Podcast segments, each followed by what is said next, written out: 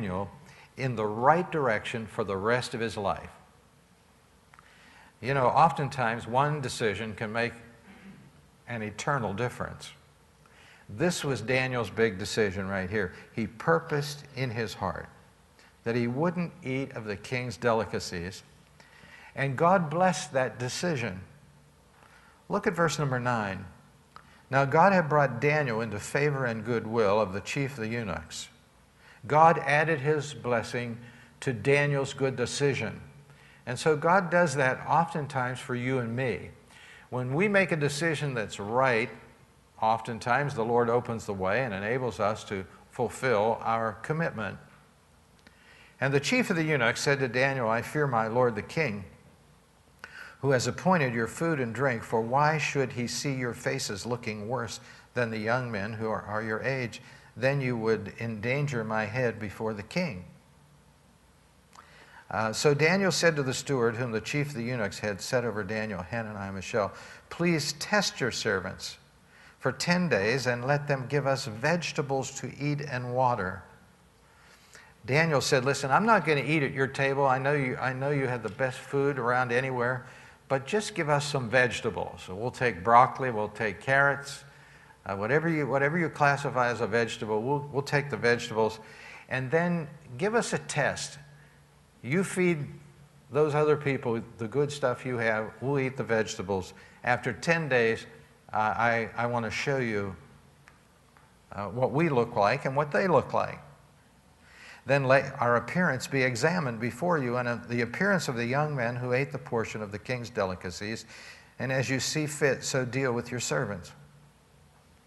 So he consented with them in this matter and tested them ten days. After the end of ten days, their features appeared better and fatter in flesh than all the young men who ate the portion of the king's delicacies. Do you know if you eat delicacies for about 10 days, you'll feel bad, right? Potato chips, things like that.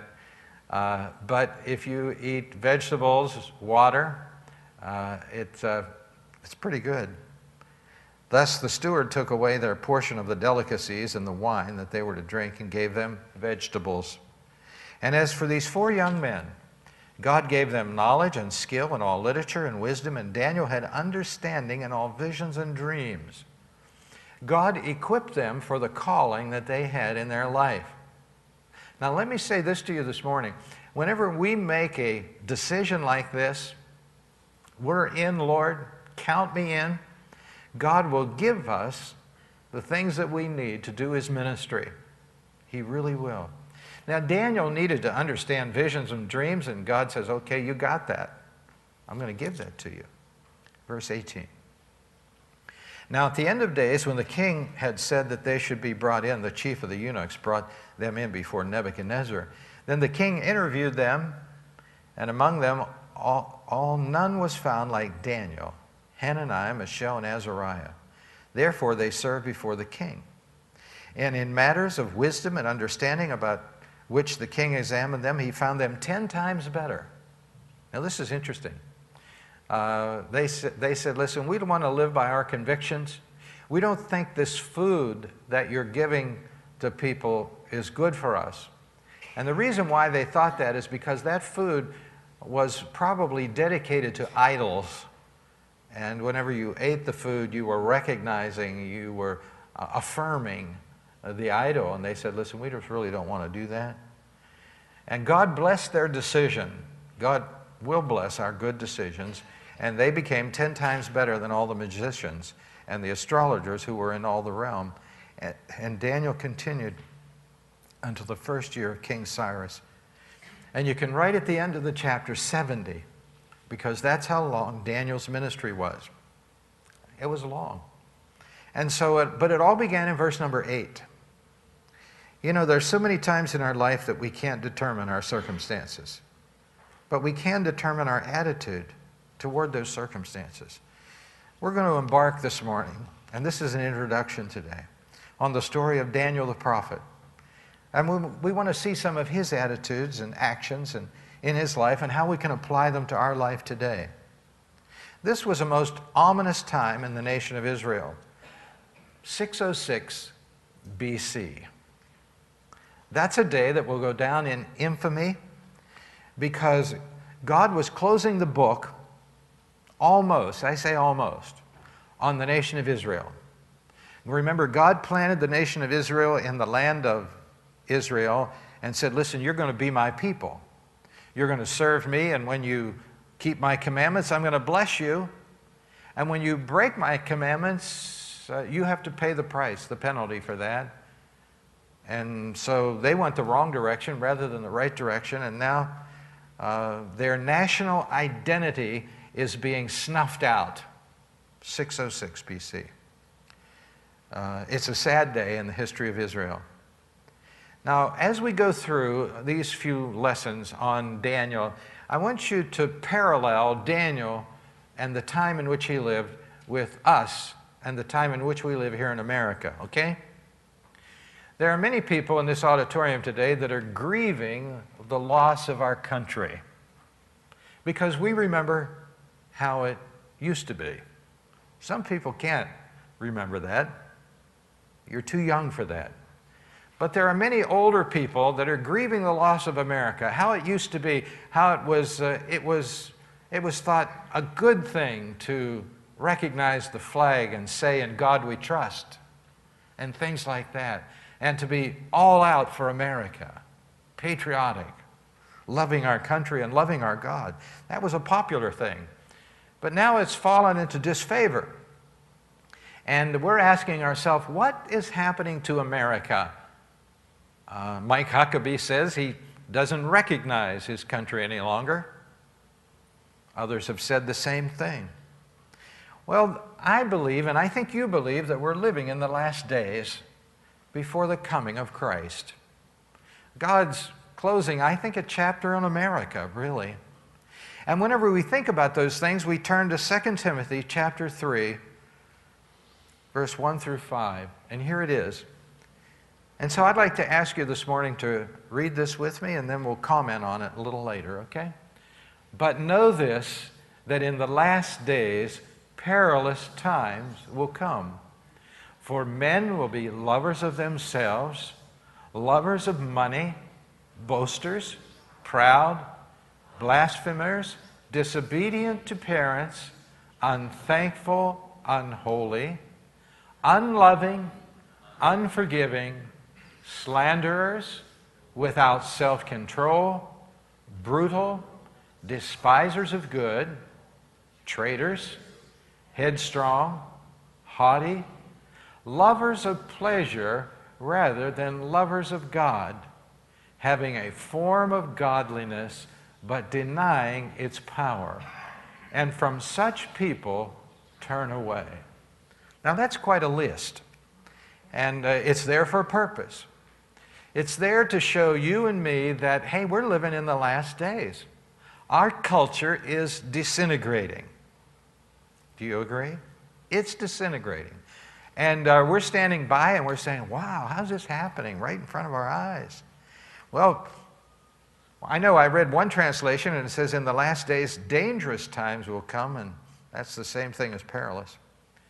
But the interesting thing to me is that last statement from such people turn away. And really what that means is this, is don't be like the people that are described here. God has his, all, his whole culture of people who are following Jesus. And you know, they're going in one direction and the other culture is going in the other direction. And the other culture looks like this. They are unloving, they are unforgiving. They, and so what the Lord, I think what the Lord wants us to do is to invert, to create an antonym for those terms. For instance, if the world is unloving, the Christian should be what? Loving, right? If the world is unforgiving, what should the Christian be? Forgiving. So you go through this whole list. Uh, the world is without self control, right? Do it if it feels good. There are no restraints, there are no borders, there are no paradigms. Uh, and the Christian can be controlled, self controlled. And so we look at the world and we say, okay, this is the way the world is. And we say, okay, I don't want to live that way. I won't be that way. That's a good thing. That really is a good thing. And that's what, in effect, Daniel was saying back in his day. You know, I know that the culture of Babylon is this way, but I have a conviction.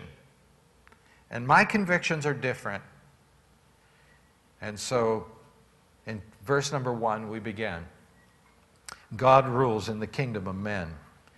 Every time I read verse number two, I'm surprised that God would hand over Israel to be besieged by a foreign country, such as Babylon. God is behind this action.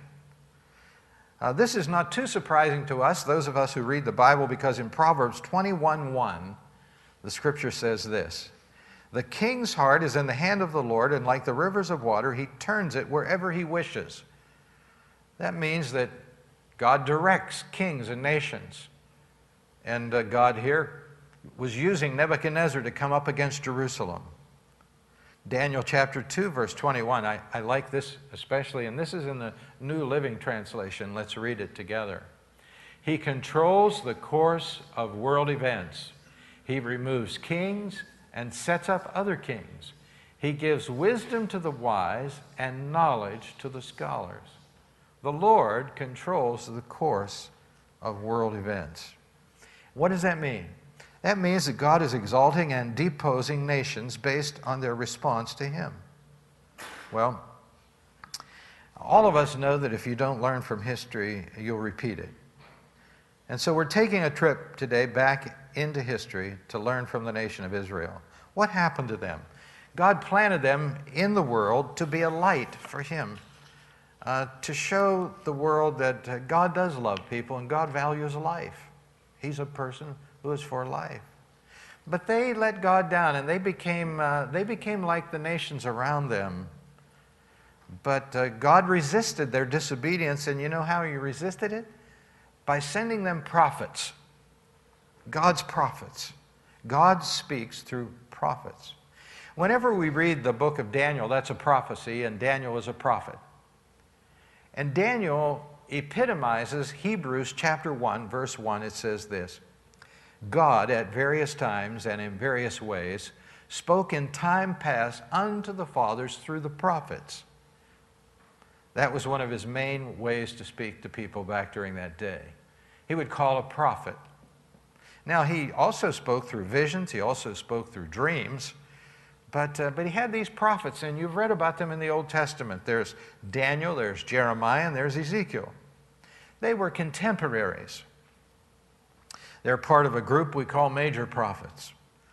And how do we define a major prophet? A major prophet is certainly a, just a prophet that has more prophecy. Their books in the Bible are bigger. There are minor prophets and major prophets. Well, what God was doing through these major prophets is throwing out a lifeline to the nation of Israel. God, now here's the thesis God wants to bless the nation. God desires to bless the nation. He is not pleased that any should perish, but that all should come to repentance. And he proved it by giving his son to die upon the cross for our sins. That's how much God wants people to be saved. Now, he not only wanted people to be saved in our culture today, but he wanted them to be saved also back in the Old Testament. And so, what he would do is he would send these prophets out and they would prophesy. He would throw a lifeline.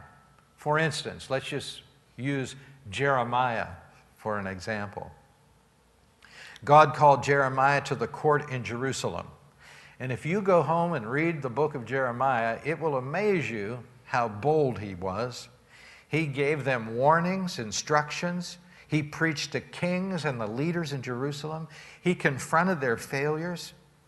I think we can say today he looked a little bit like Franklin Graham I like to see him every now on television. I don't think he's afraid. He says it just like it is. Uh, Jeremiah was unpopular, uh, and he lived to see the destruction that he prophesied about. But he, was, he had a ministry in Jerusalem, and then there was Daniel. Now, do you know how Bible scholars tell us that Daniel was about 15 years of, of age when he was taken down into Babylon? About 15. He was a teenager. And he ministered there. Now, listen to this. to the government. He was a minister in a government that was destroying his people back in Israel. Okay? God used him in the government. And then there was Ezekiel. Ezekiel also was extracted out of Israel, taken down into Babylon, just like Daniel, and he was a street preacher. He was the person that was out among the exiles, the poor people from Israel that had been taken out of the land. And so God was using his prophets all in different places. Jeremiah was preaching to the kings of Israel Don't sin against God, God will judge you. I'm here to warn you. Daniel was deported down to Babylon and he was incorporated into the government. And Ezekiel was out on the street preaching to the exiles. And so God was using his ministers to try to get his message out. Why did the nation of Israel fall so low? I'm going to give you a few reasons, okay?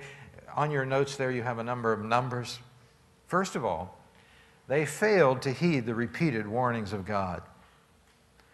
God warned them continually listen, you stop worshiping false gods, you stop living in a way that's unpleasing to me. And if you don't stop living that way, I'm going to judge you. And you're going to fall under the same destruction that other nations have fallen because of their sins. Isaiah 53 1, Isaiah said, Who has believed our message?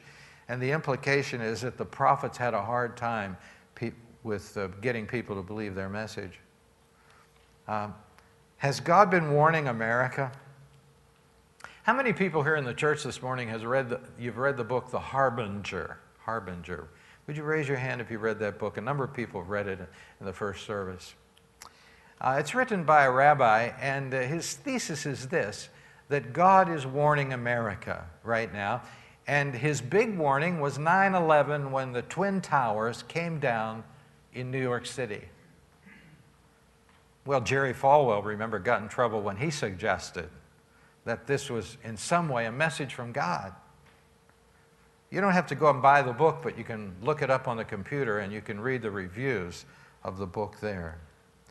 Uh, his thesis is that God is warning America today that you are on the same path that other nations that have been destroyed are on. I don't think that's, that shouldn't be brain surgeries, should it, for us who read the Bible. And so they failed to heed the repeated warnings of God. God would send out his prophets, and uh, the people would go like this No thanks, we're not interested. Another reason why God brought this calamity upon Israel is because the Sabbath of the land was violated. What is that? God says, listen, that was an agricultural society, and they went out and they worked the land, and God says, listen, you work it six years, don't get out and work it on the seventh year. Let the land rest. It, will still produce a little bit, and the poor people can have that because God always made provision for the poor people. The poor people can go out and get what is naturally produced from the land. But you know, it was too tempting for the farmers to go with that plan. And so what they would do is they would work the land for six years and then they'd go, okay, we, let's forget this idea of letting the land rest on the seventh. And so what happened is this. In heaven, the Lord says, okay, you owe me one. And so they would do it again the next seven years, and God would say, okay, one more.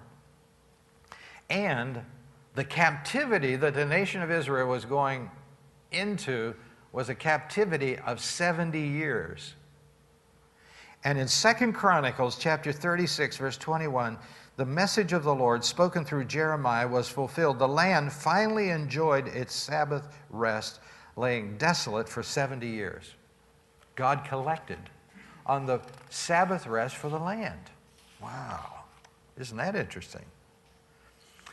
Another thing that, that I think precipitated uh, the fall of Israel was they failed to learn from history. You know, I think, and I know you know too, that America is walking down the very same path that every other nation has, has uh, destroyed, has been destroyed from within. The fourth thing is they worship false gods. You probably heard about the king Hezekiah. He was a godly king, uh, but uh, when he died, his 12 year old son Manasseh was placed on the throne. That's too young to run a country, you know that? 12 years old. And the Bible says he built again the high places. He made a grove, he set up graven images, and uh, actually he took his son and offered his son to a false god. Wow. So the nation of Israel just went plummeted right down. And that's where we find them. And all of this information I'm giving you this morning is just the introduction to, Gen- or to the first chapter. That's where we find ourselves. 606. Nebuchadnezzar invades Jerusalem. He takes some of the articles down to Babylon and he takes our young teenage boy, Daniel, with him. He uh, got the brightest and he says, Listen, I'm going to teach you a different language and I'm going to re enculturize you. I'm going to brainwash you and you're going to forget your roots. And I think that's what's happening in our country today. There are wars all over our country in schools. People are rewriting the history of America. They really are. Uh, and uh, they're changing. Uh, you know, the convictions that America was standing, uh, standing on back then, they're changing it. Everything is politically, in my terms, discorrect. And, uh, and so this is happening in our country too, and that's what they wanted to do to Daniel. Uh, we're going to make him forget his roots. And so one of the first things they did is they changed his name. In his name, Daniel means God is my judge. That's a good thing to remember, isn't it? God is our judge. And they said, We're going to give you a new name, and it's Belshazzar, and it means you are now a servant of Bel, and that's a false God. But Daniel resisted. He resisted this indoctrination, this brainwashing. And let's look once again to verse number 8. Daniel purposed in his heart that he would not defile himself with a portion of the king's delicacies. How did he resist? In his heart. Let's say that together. In his heart. One more time. In his heart. That's how he resisted. You know, the world can change your name, dislocate you to another part of the planet, enculturize you to the ways of the world, but they can't have your heart. They can't take your heart. And the only thing that he had to stand up against this wave of wickedness was his own heart. And he determined to be pure and to live by his convictions. Now let me give you a New Testament verse that fits with this. 2 Timothy 2:21 it goes like this If you keep yourself pure you will be a utensil God can use for his purpose You'll be clean and ready for the master to use you for every good work if you keep yourself pure you know that's a that is a conscious decision that all of us have to make all the time right we have to we just don't wake up in the morning and that happens automatically we have to resist, right? We have to make a conscious decision that we're going to live according to our convictions. And so that's what Daniel did, but he did it in his heart. You know, people can set up all sorts of roadblocks to protect your purity, but they won't work if your heart's not in it.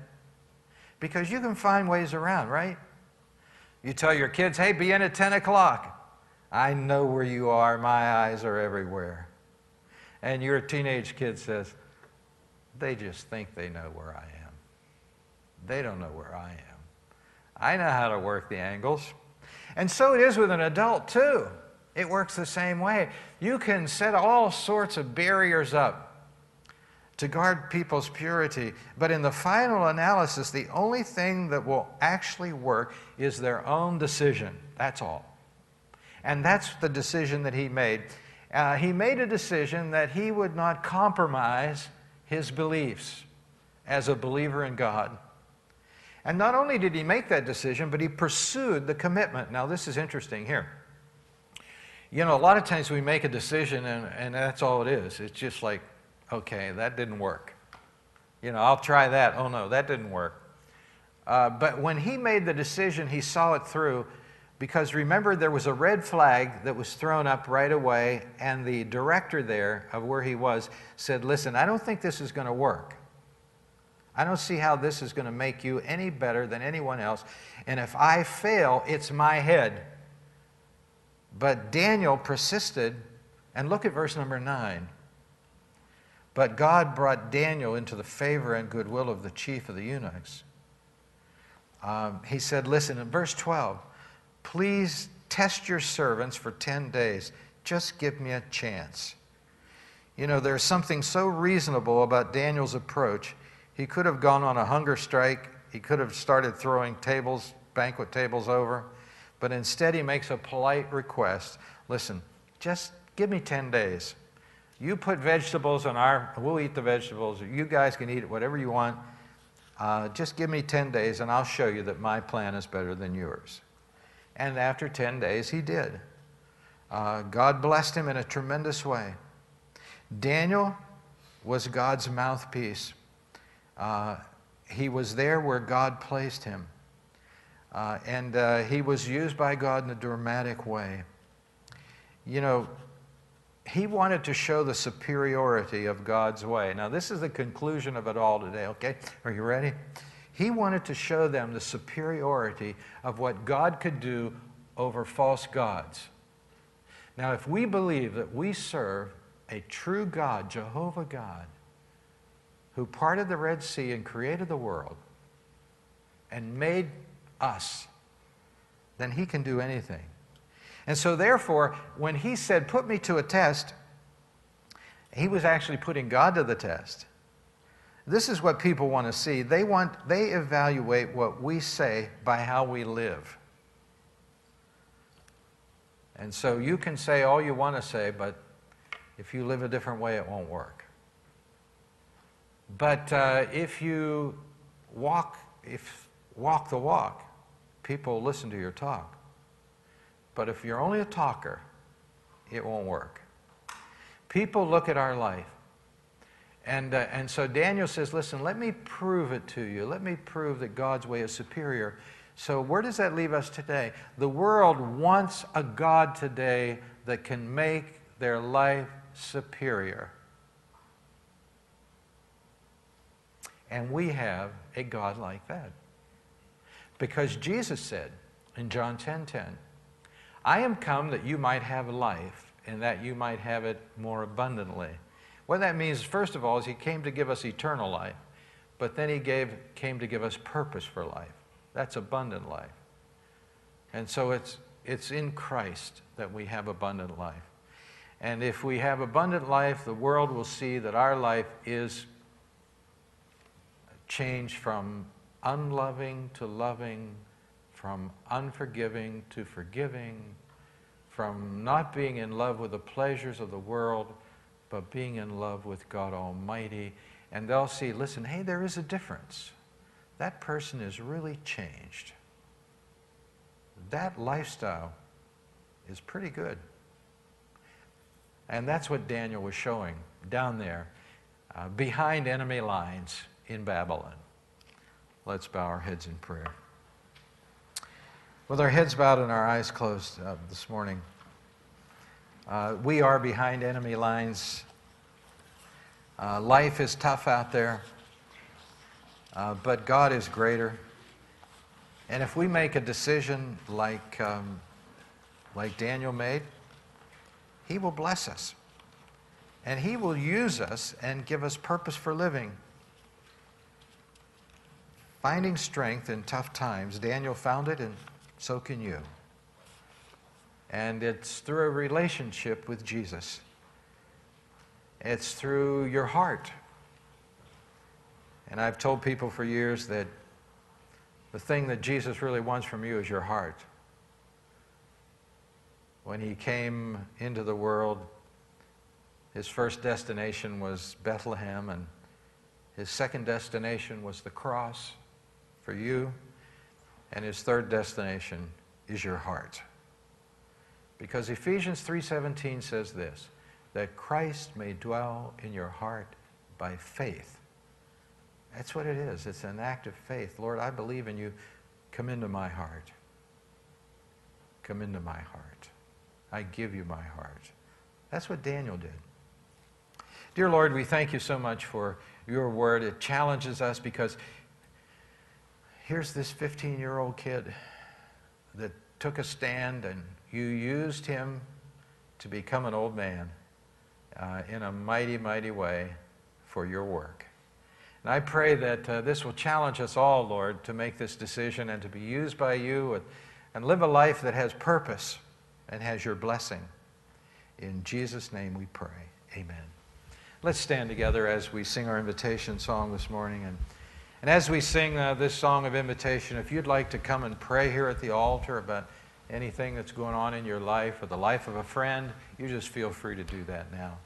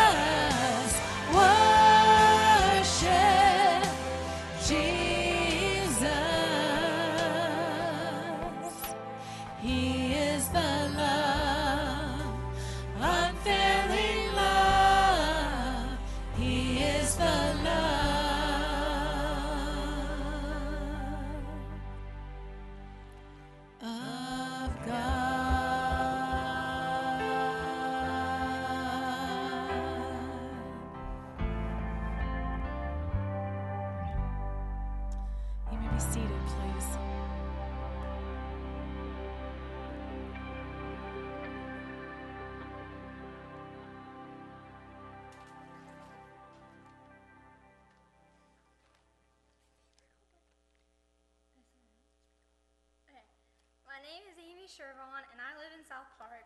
Before I made a personal decision to follow Jesus, I thought that I had my life together and I knew what I was doing. But in reality, I knew I knew that I was missing something and I didn't want to admit it and I didn't want and I didn't know what it was. It wasn't until my first mission trip to Ecuador I realized that God was what I was missing. Once I realized this, I thought back to one of Dane's lessons at Straight Street about being a fake Christian, and I realized that that's what I was doing. I didn't want to just live through my life anymore being a fake Christian, and that I needed to start living my life fully for God. I grew up in the church with my family and went to jams and Straight Street, but I never really took anything that seriously until my trip to Ecuador. After we got back, I prayed to God about making this decision, and I wasn't just on a spiritual high after I came back. After praying to God, I knew that this was what I've been missing in my life, and I wasn't. I wanted to live my life for God and accept His forgiveness for my sins. God has changed me by letting me see the importance of trusting Him and reading the Bible to to get closer to Him, and He He also has changed my outlooks and views on many things. I'm learned I'm learning not to be ashamed of my religion and to pray and trust in His Word, and that He will lead me in life to where He wants me to be.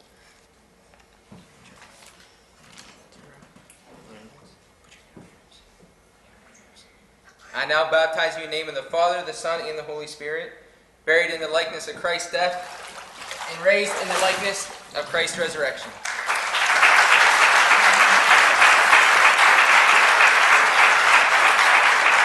Thank you.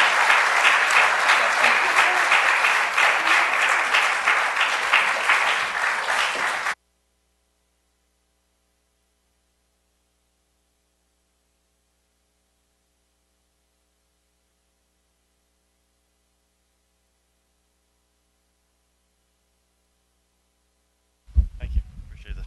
Um, it starts this Wednesday, and it's for three-year-olds up to fifth grade. And we'll be meeting downstairs in the varsity room. Uh, and there's a new time. It's actually 6:30 now to 8 o'clock. Uh, so hopefully that'll be better for many people. Uh, and we're actually we're inviting the parents to stay for an informative meeting um, after the kids are dismissed at 6:45 in the varsity room. And uh, registration forms are available in the back uh, in the foyer. And my wife's back there to answer any questions you may have. Thank you. The announcements keep coming. um, I just want to encourage all the men and ladies, encourage your husbands. Um, this weekend coming up is the um, uh, men's retreat. We have some great curriculum. Uh, we're doing uh, the Tony Evans uh, Kingdom Man series. It really talks about how to be a kingdom man, how to be the father, um, the husband, um, the uh, member in the church, the, a leader in the community, and what it really means to be a kingdom man. And I'm really excited about the curriculum. And in addition to um, the Kingdom Man series that we're going to be looking at, uh, we have a great time um, just fishing, golfing, hiking, whatever whatever you like to do from a recreation standpoint with some godly men. Um, they'll be down there, and we'll have a great time. I, I really encourage you go. Um, the men who go there and come back, I've never heard. I've never in ten years heard someone say, "Well, I really wish I didn't go to that." Uh, it, it's really life changing, and it'll make it'll make a huge difference in in um, your family and the life of uh, uh, the church too. Thanks. Thank you, Chuck. Boy, with an announcement like that, all the wives will be encouraging their guys, right? Let me encourage you, ladies, get, make sure you, that you make this happen. Last, uh, last year, I went uh, down to the men's retreat on a Friday, and then I usually come back for Saturday night service. And uh, I saw all these guys getting together when they came to the retreat. They were so happy. It was like all the stress of the world was like lifted off of them, and they're outside in this beautiful environment. So uh, give your guy a treat. Uh, you can sign him up out in the foyer, and uh, you'll be out there to answer any questions, Chuck. And uh, but make sure it happens, okay? I hope you were encouraged by the service today. Let's stand together, turn around, and shake hands with as many people as you can find today. God bless you. You're dismissed.